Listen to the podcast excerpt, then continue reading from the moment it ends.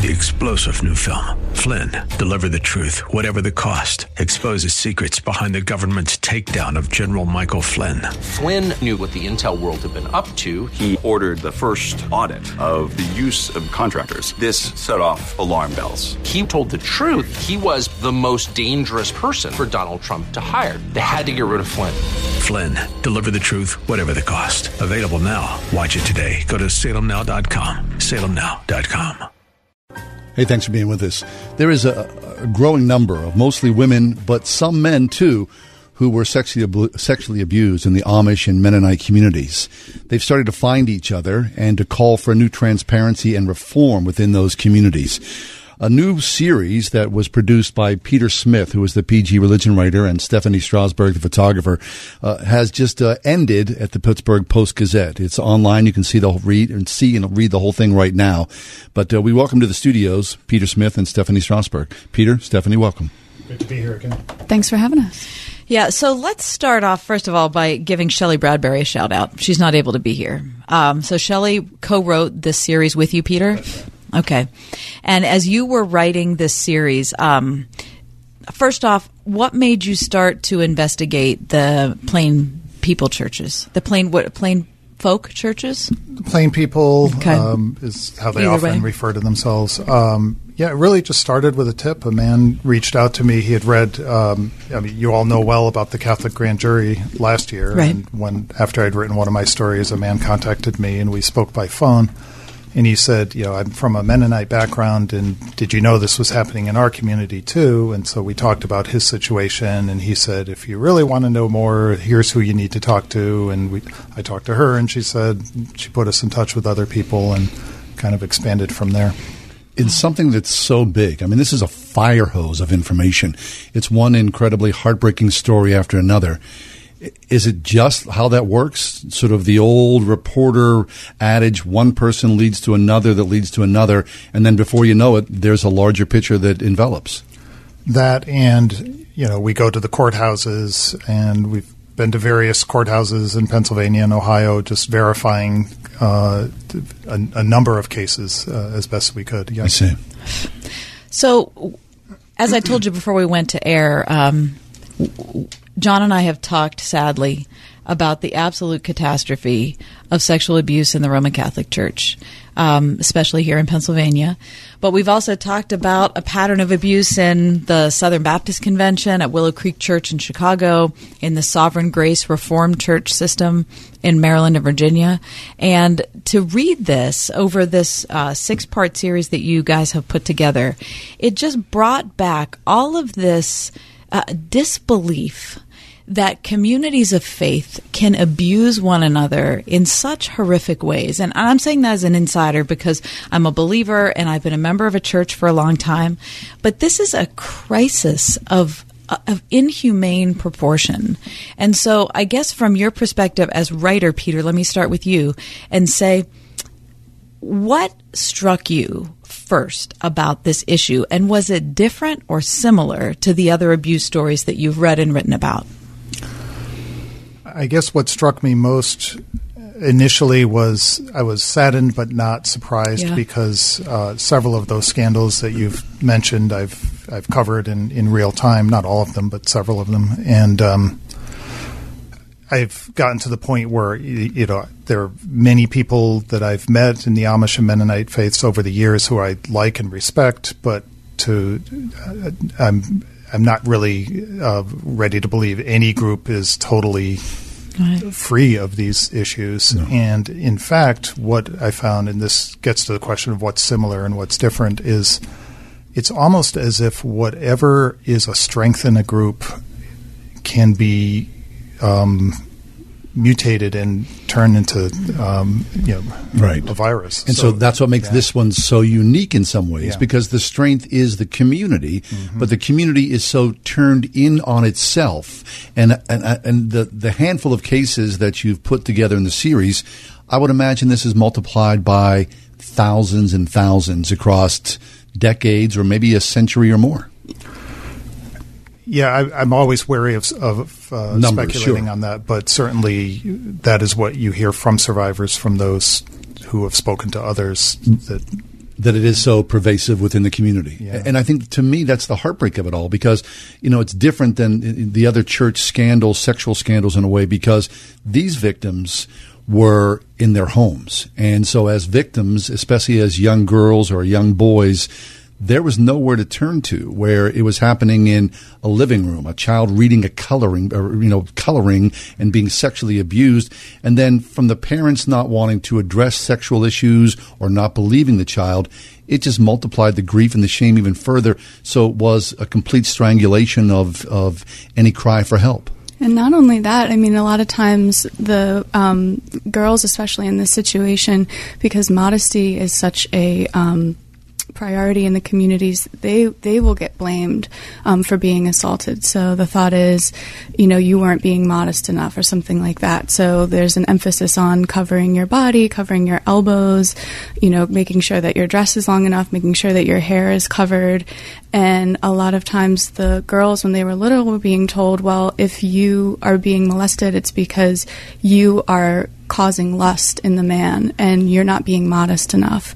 Mm-hmm. And um, that, again, is one of those things, one of those things that can sometimes be a strength used then as a, kind of a weapon against girls in this situation. Right. And one of the lines, Peter, that you and Shelley put together that stuck with me, um, it was actually not, maybe it wasn't something that you wrote, maybe it was a quote from one of the victims, but she said, So what happens when the question isn't asked, what happens when I'm abused while I'm wearing all of this. Mm-hmm. So it, there, there's a there's a step where, in spite of my head covering and my long dress and my long sleeves and my long stockings and everything, I'm still abused. What do I do then? That's what's not addressed. That's what's missing. Yes, um, and and so it, that was Hope Ann uh, Doig who was saying, um, this is what. Uh, why we need more education, uh, even on very basics, just for kids to learn how to um, learn about their own anatomy, how to use the right terms, so that if something happens to them, they can name it, and right. uh, and that they can know that there's someone that they can trust, who's the advocate tell. for them. Yeah. So, would you? We don't want to presuppose that our audience, I'm sure the large majority have yet to read this series, but would you mind telling us a story uh, of um, probably the first woman that you profile, Martha, uh, Martha, Martha Pite. Pite. Yeah. Would you tell that story? Because that's again, you know, inside the family, of sexual abuse by her father over many years. And this this is a, a woman. She's um, now in her twenties, and uh, she had been abused multiple times by her father as a young teenager. Now, by this point, she had left the uh, Mennonite community. She grew up in central Pennsylvania in, in Huntingdon County, and she was in counseling. And she, um, th- and this came up, and she talked with her counselor. And th- the way it often happens, the thing that persuades people to say, okay, I'm going to take the risk and come forward is there are younger kids in the family. I, I need to speak up mm-hmm. so that they can be safe, so they don't have to go through what I went through. So um, she did report it to her counselor, who was a mandated reporter, and within a couple days, she was talking to police. Now, Martha was already outside of the community, though, when she was meeting with the counselor, mentioned it, and then the counselor reported it. That's right. That's right. Okay. Um, after she uh, spoke to her therapist, her therapist said, "Okay, I have to tell law enforcement about this." Law enforcement was notified. Then the father was brought in, but then also the pastor of the church. Also the pastor. That's right. Because uh, the father came in and said, "You know, I, I'm right with God, so I'll tell you exactly what happened." And so he told it, and he, and then the the pa- then he told the pastor, you know, just so you know, I told police about our meeting, and so basically what had happened way back in around 2007, I believe. Um, the the son knew that the father was abusing his sister and reported him to the minister, and mm-hmm. the minister called them all in and uh, made the father confess it to the congregation. But he also said, "Okay, he's confessed it, so uh, you can forgive him now. Hug your father." And she refused and that's the, one of the cornerstones, right? So I'm right with God sort of supersedes all all law enforcement. And if you're right with God, well, then let's just get on with it. But the fact of the matter is, this abuse continues again and again and again, even though people say that they're right with God.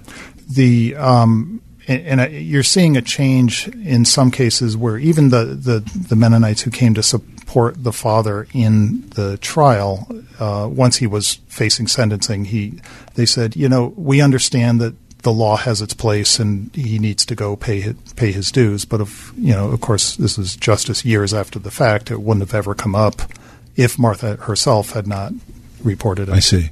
So then, are you saying in some ways there is, you know, the hashtag Me Too has been, uh, for lack of a better word, a woke moment for a lot of people. And so maybe this is finding its way into the Mennonite and Amish community where they're willing to take responsibility, see the errors of what's happened, to recognize that it is heinous, that there is sexual abuse here, and to make some adjustments within the community to free these young women and men there there are um, officials in in the plain settlements wherever they are who are now you know they're they're forming committees that are being a liaison between the community and law enforcement. There is still going to it's going to take a lot of convincing, particularly for survivors, to believe that this is really working. Um, you know, we, we were in Lancaster County. The public officials were very positive about it.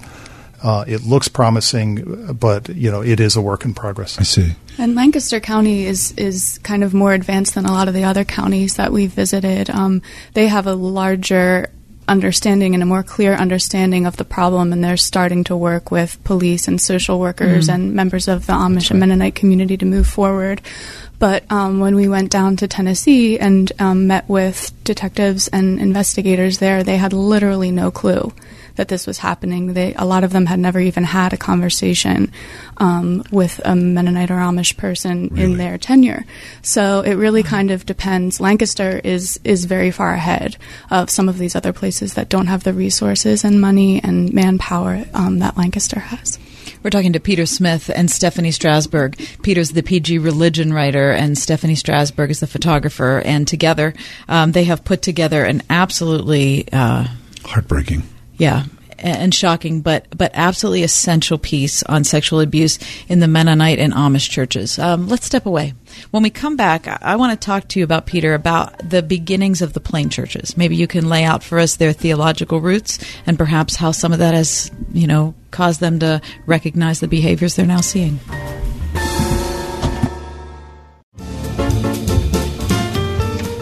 Thanks for being with us. Peter Smith and Stephanie Strasburg are with us. A six part series appearing now in the Pittsburgh Post Gazette called Coverings Mennonites Amish Face Growing Recognition of Widespread Sexual Abuse in Their Communities. Peter, I wonder if you might trace back the uh, denominational genealogy of the Plain people so that we can understand where they started because the past isn't even the past, right? I mean, it's it's very much, I'm sure, informs how they treat each other today. The uh, I'll, I'll, try to be as concise as I can. Uh, um, we all know about Martin Luther nailing sure. the 95 Theses. Well, the, the difference between Luther and Calvin, the ones that we're most familiar with, is they were fine with the state church, but then there was this radical group uh, that uh, arose in Switzerland that said we don't want a state church, we don't uh, believe in baptizing infants because um, they they don't make a choice. We have to um, mm. uh, wait till they're old enough to, and and they were fiercely persecuted because they were outliers to both Catholics and Protestants, but they survived and spread. And eventually, uh, it, mostly in the German-speaking lands, and they eventually made their ways over here and to where we know them as you know, especially in Lancaster County here, Holmes County, Ohio, elsewhere around the country um, very separatist. Their their view is so that, that idea of them being outsiders from the very beginning is still at the heart of who they are to this day. Yes. Now they, they believe in the, the the two kingdoms: the kingdom of this world and the kingdom of God, and you obey the laws of the land as long as they don't conflict with the kingdom of God, but you don't participate, you don't run for office, serve in the military, take an oath. Um, you live as separately as you can, wearing distinctive clothing, particularly the women, but the men too, yeah. uh, both as a modesty thing and also as a badge of separate, separateness. And because of that exclusivity, that sort of uh, pushing away from modern society, in many ways, law enforcement has left them alone, or people from the outside can't peer over the fence to see surely what's going on. And I think it's um, I don't think you should underestimate the latter either. Is you know, how do you know what's going on until you know it? Um, now, in many ways, like like the um, investigators in Tennessee said, as far as we knew, they're, they're model citizens, and there are many things to I'm sure. admire in, in them, and you know, any of us that have, that have met the Amish and Mennonites know that that they they have many admirable traits, but you can't know something until you know it, and it's only that these brave people are beginning to speak up that we know as much as we do. Tell us another story. Um, uh, I'm curious about. I think it was in part two. Uh, a married couple, Diane and Jim Burkholder. I mean, their story is fascinating because he talks about you know his own lust and the way that he manipulated and used his wife, and at the same time, eleven children. But then they left the community. That was one of the more remarkable stories that that um, came to us, and we were they we were referred to them very early, and we met with them, and they were about as open as I think any two people ever have been. I've been in journalism for more than thirty years, and they were utterly candid about Is that the, right? the fact that they, um, you know, they were they began courting as teenagers and um, they were sexually active and she got pregnant before they were married. She was told she could not join the church until the baby was born. And so she was liter- literally living in fear of going to hell She thought she may die in the interim. without being baptized into the church. And so um, But her boyfriend? could be. Um, so yeah uh, so eventually though they are married. They have this growing family. But at one point in her 11th pregnancy she just reached a crisis where she said you know i can't go on like this. And they really In her 11th pregnancy, she yes came to this yeah they now Okay, have 13 yeah. children by the way. Uh, but they um,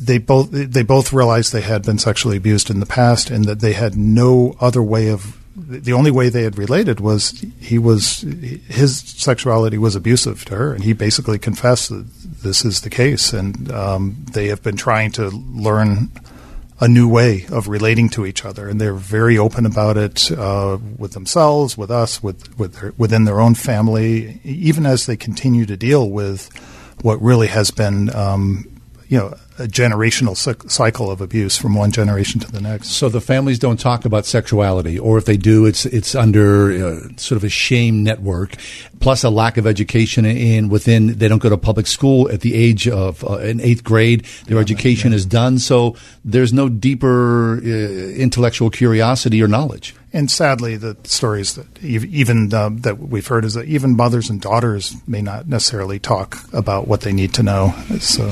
I, I have to tell a story. I was in a I was in a community that w- that is not Amish and not Mennonite, but it's a, a kind of a related community um, over the last five years. And I was talking to a woman there, and she had had multiple children. And I asked about one of her pregnancies. I, I think I asked whether her pregnancies had gotten harder or easier since she had so many, and I only had two. And she said, and she was not being aggressive or anything. She said, "We don't talk about that." And as I was reading your piece, both of you, I, I kept thinking back on that. And I thought, isn't that interesting? I wasn't asking her anything profoundly personal, but because it had to do with sex or pregnancy or childbirth, off limits. Right, Steph. Yeah, um, that kind of thing is part of the reason why Jim and Diane Burkholder ended up leaving the church. Um, when they had this big realization, they went to the church and said, We've had this big realization about our sexuality. We now understand what sexual assault is, and we realize that we have both been sexual assault, uh, sexually assaulted as, as children, and we realize that our relationship has been abusive.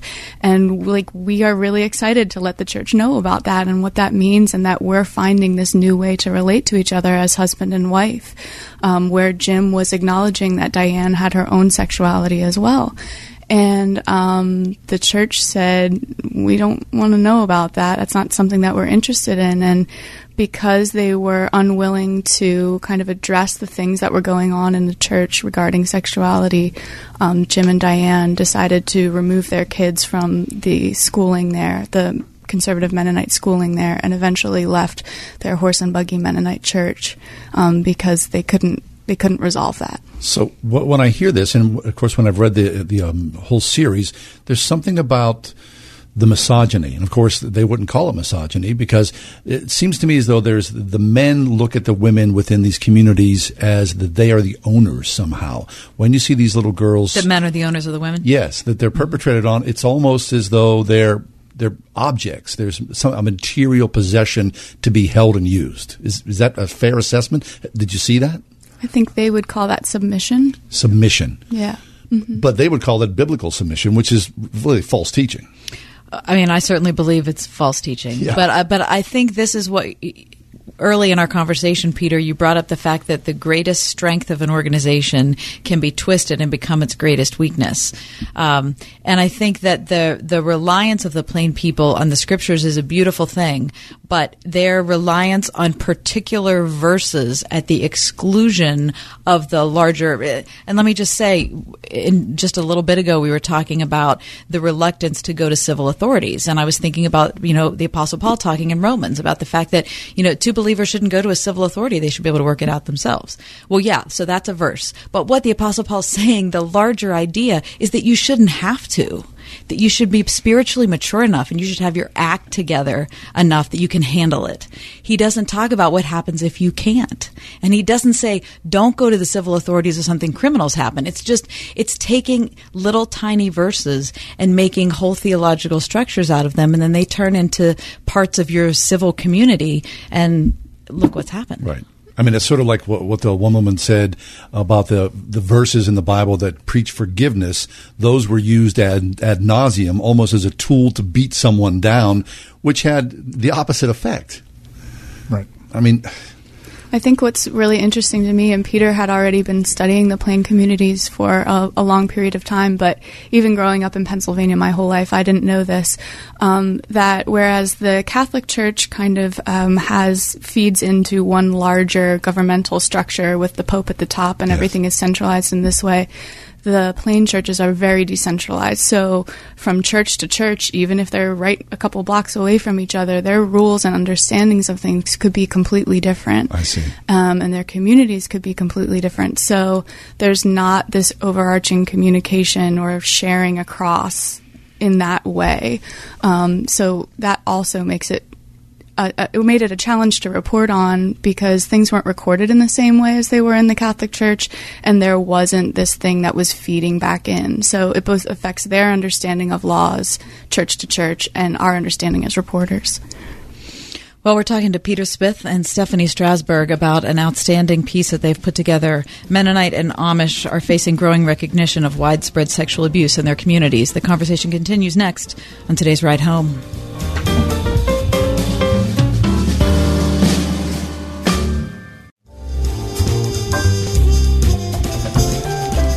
Peter Smith from the Post Gazette. He's the religion reporter, and Stephanie Strasburg is with us. She's a PG photographer with us, talking about a new series that's online right now at the Post Gazette website called Coverings. And it's a story about the Mennonite and Amish faith and the sexual shame that has been going on for generations. It's a fascinating six part series. Highly recommended you go to the PG website and read this. Peter, uh, you wrote in one of the pieces that the scandals of abuse, and we're talking about the plain churches now, but we've also talked uh, in great detail about the Roman Catholic Church, about the Sovereign Grace churches, about the Southern Baptist. Southern Baptist Convention, about Willow Creek, and etc. But you write the scandals of abuse follow the contours of each religion, each religious group's culture. Um, as you've said, the benefits that we experience and the things that we're really strong in are also the things can, that can be turned around into our greatest weakness. Um, so each church is different. But one thing that I see that is similar about all of them is this idea that forgiveness is mandated. It's required of the victim. And it's not something that can be instituted over time. It's something that has to happen right away. Um, it can't be something that has to be, you know, people have to go to talk about or feel or, but it has to be given right away. But we love this. You know, in the Amish schoolhouse shooting, all those families came forward as those little girls were killed, and we held them up as national heroes in that forgiveness. But in this instance, it seems manipulative. What do you say, Peter? It, um, it, it- exactly, and and you know the the schoolhouse shooting was only the most famous example of that, but the, yeah, it's something that they live. That uh, this teaching of forgiveness, and you know, as as much as it is emphasized in pretty much every denomination, I, it's especially um, important in the plain communities. Um, they uh, they pray the Lord's Prayer very regularly and take it absolutely seriously. That you know, forgive us our debts as we forgive, because if we don't forgive, we will not be forgiven. Um, so the so what do people do when when they're faced with a crisis like this? They say, "Oh, well, the, you got to forgive, right?" So there is pressure on the victims to um, forgive their abuser, and often what comes with that is this sense of, "Okay, he's confessed, you've forgiven. Now we drop the matter and we move on." Well, what do we know now about you know the recidivist nature of of many Right. sex offenders? So Right. And with the high numbers of children in a lot of these families, it means that a lot of times people who are offending are going back to homes where there's 11, 12, 13, 14, 15 kids. Right. And so that dirty little secret keeps moving forward. And the dirty little secret is made possible by the fact that forgiveness is mandated. I mean, it is it is a truly awful twist of what forgiveness is supposed to be. Right. Let's talk about that that shame, right? Because so many of the women profiled throughout their lives. Now, that some of these women, we you published a piece about Joanna, who had left the community, came back. I mean, a heartbreaking story to see her. Imagine her, as you write, Peter, driving down the road, taking her earrings off, her bracelets off. She wants to fit back in the community, but you feel that tension. There is a deep sense of shame still as decades have passed after she was abused. And something she's still I, I would say she's still working through and you know and she's come a very long way with it. But you know there are even issues where you know she she has talked at times about you know the the sense of how they would pressure her to you know be submissive to you know that her it would always be quoted to her you know a meek and contrite heart God will honor which in its own right sounds good, but to to weaponize it, to use it to keep her silent, um, had devastating effects. uh, You know, as as we saw, as she kind of went on that journey to go back to where she had been abused. Now, Steph, you want to talk about her? Oh, well, on top of that, I mean, she was saying as a little girl when we were in an, um, the detective's uh, office in Pulaski, Tennessee, where she grew up, a rural area of Tennessee. She said her whole community, her everything that she came into contact with every day was this strict Mennonite community. So if even if she wanted to report it to somebody, there was nobody that thought outside of this way of thinking that she even had access to. She lived in this rural area. Her school was run by the Mennonite community. Her church was literally a floor right above that. And she's out on these farms, and that her family and the people that she comes into contact with in school and at church are are all she has access to as a child. So there is no running into any kind of safe person that she can say, "I need help." Right.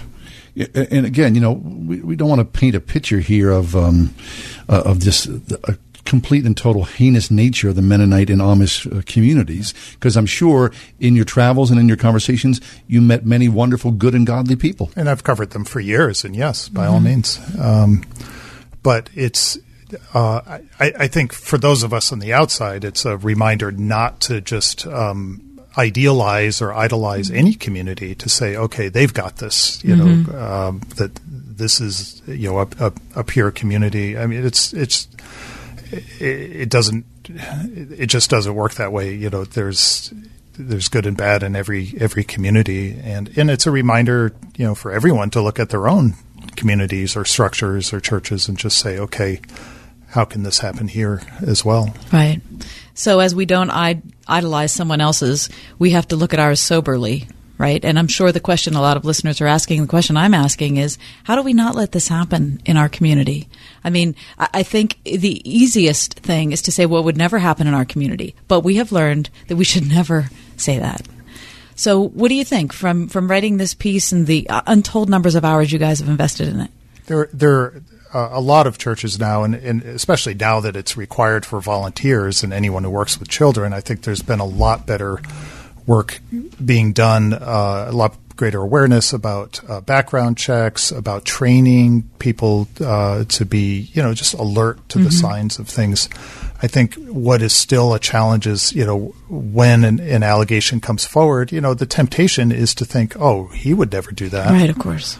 and um, it, I was at a conference that was run by uh, A Better Way, which is one of the organizations featured here, where some of the participants were saying, and th- this is actually a participant from the Church of Christ, not from a plain church, but he was saying, we all love a good redemption story. So when an abuser gets up in church and says, you know, I once was lost and now I'm found, you know, we all we want wanna cheer that on, yeah. right? And nobody wants to deal with the messiness of a survivor who says, you know, Hold I'm, on. I'm not all healed here yet. Right. I need some help. Yeah. S- So, what about that? Um, I mean, this is a good thing. I believe the hashtag Me Too movement has been a, a much needed breath of fresh air, a hurricane that has brought some reckoning here, an adjustment. Um, when you look at someone like Joanna, that story, someone who has been pushed aside and her life irrevocably changed forever. Um, But someone who's recognized by her good friend Sarah, who stood by her and encouraged her to go back and visit the places where she was abused, and you know didn't make her go alone. And um, I mean, This is a good and right I thing. think I, there were there was a lot of hope in what you guys wrote. I, I saw it that way when I was looking at some of the comments on, on Facebook. You know, a lot of people were like, "Oh, this is such a sad story" and things like that. And you know, there's parts of it that are that are deeply sad. And I think for Joanna, that's um, reckoning that in her soul is something that she'll be doing for the rest of her life. That's really hard work, and I give her credit for for doing that. without a doubt. But, you know, she went on this trip, and not only did she go and report all of this stuff to detectives in Kentucky, in Kentucky and Tennessee, but she also met with representatives to change the laws in Tennessee so that the statute of limitations is extended, so that um, the people in the next generation coming up um, if it takes them a long time to come to terms with what's happened to them in the same way that it's taken Joanna a long time to come to terms with it, if it takes them a while to find that strength, well, the statute of limitations is now longer so that people can have more time to come forward and report their abusers and, um, and do that kind of thing. So, to And a me- model to climb out of. yeah, it was a it was a story of immense hope, and I think that um, one of the one of the things that's been an amazing resource for us is the Plain People's podcast, and this is two people who had left the um, conservative Mennonite community who started a podcast to create a safe space for people to tell their stories of abuse, and they said that their calendar is full, their inbox is full. Um, they have stories out for the rest of the year without even asking for them at this point. Wow. Um, for people that want to come forward and share these stories that they've never shared before. So there is a groundswell of understanding in the in the Mennonite and Amish communities that this is happening, and people are starting to talk about it, and people are finding their voices, and people are starting to get loud. And so, to me, I see that as as hopeful. I think that there's you know, as that conversation comes forward, that there's going to be more pressure on the church to change. And um, so we'll see. Very good. We'll take a break and come back. We're talking with Peter Smith from the Post Gazette, Stephanie Strasburg. She's a photographer there. Peter is the uh, religion reporter. Coverings, a new series that the Post Gazette has on their homepage right now at uh, the PG website. Six part series. Highly recommended. Please do yourself a favor and read this. We'll be back in uh, just a few minutes. Been spending the uh, hour with Peter Smith, who's the PG religion writer, and Stephanie Strasburg. She's a PG photographer. A new series that's online at the Post Gazette right now that uh, details the uh, sexual abuse in the Mennonite Amish community. Peter, uh, I'm sure as a religion reporter, people uh, expect you to cover church fairs and, um, you know, oh, that's nice but you've done some deeply serious work in the last year or so. Heck, I mean, last week you were in Washington D.C. where you won a Pulitzer Prize. This is powerful stuff. Well, I wasn't there, but uh, they uh, some of some of our colleagues were Yes. there. uh, But the Post Gazette was there. You're part of yeah, that. Shelley that was was there. for the Tree of Life. Shelley was there. Yes, our our our partner who is uh, not able to be with us, but she was with us every step of the way for this series. Um, yeah, and we were all yeah, involved with the Tree of Life coverage, which that um, that was the work that was honored there. So yeah, it's it's been a very very dark year this past year. But thank goodness for quality journalism Thank goodness shines for the light. quality journalism like yours. You've done an outstanding Yeah. job, and also in in the days when the the uh, common wisdom is that America is secularizing, right, and church isn't nearly as important as it used to be. All of these stories remind us it is absolutely as important as it used to be. It's just important in a different way. Yeah, yeah, and so that's that's as good a plug as I can Mm. possibly give for the importance of journalism in general and religion journalism in particular. Very good. So, Stephanie, how about you? I mean, uh, you're a reporter, but you're also a photographer. You're the eyes behind this. What was that like for you to walk into these communities with a camera? Um, people saw you, especially as a woman walking in there. Um, I'm sure it was very interesting for the, for them to engage with you.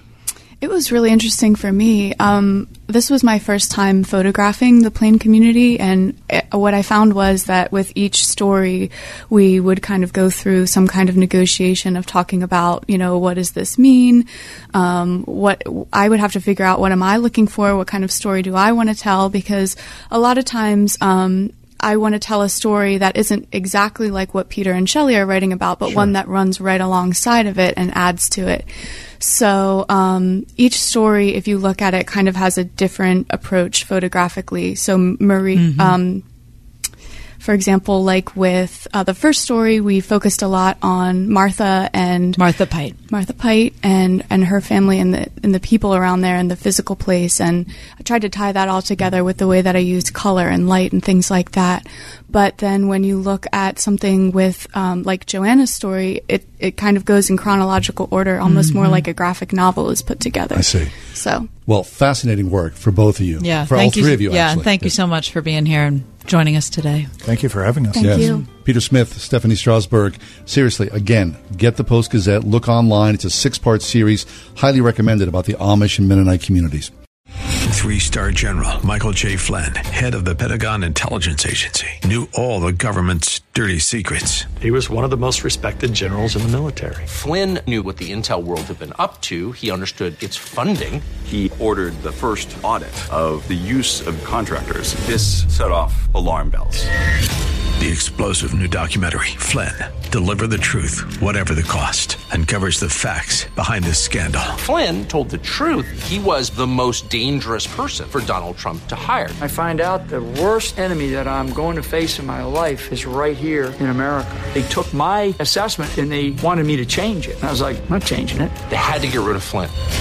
With in depth interviews, archival footage, and never before seen personal records of the man behind the headlines. I just felt like I was drowning. Flynn, Deliver the Truth, Whatever the Cost. Available now. Watch it today. Go to salemnow.com. Salemnow.com.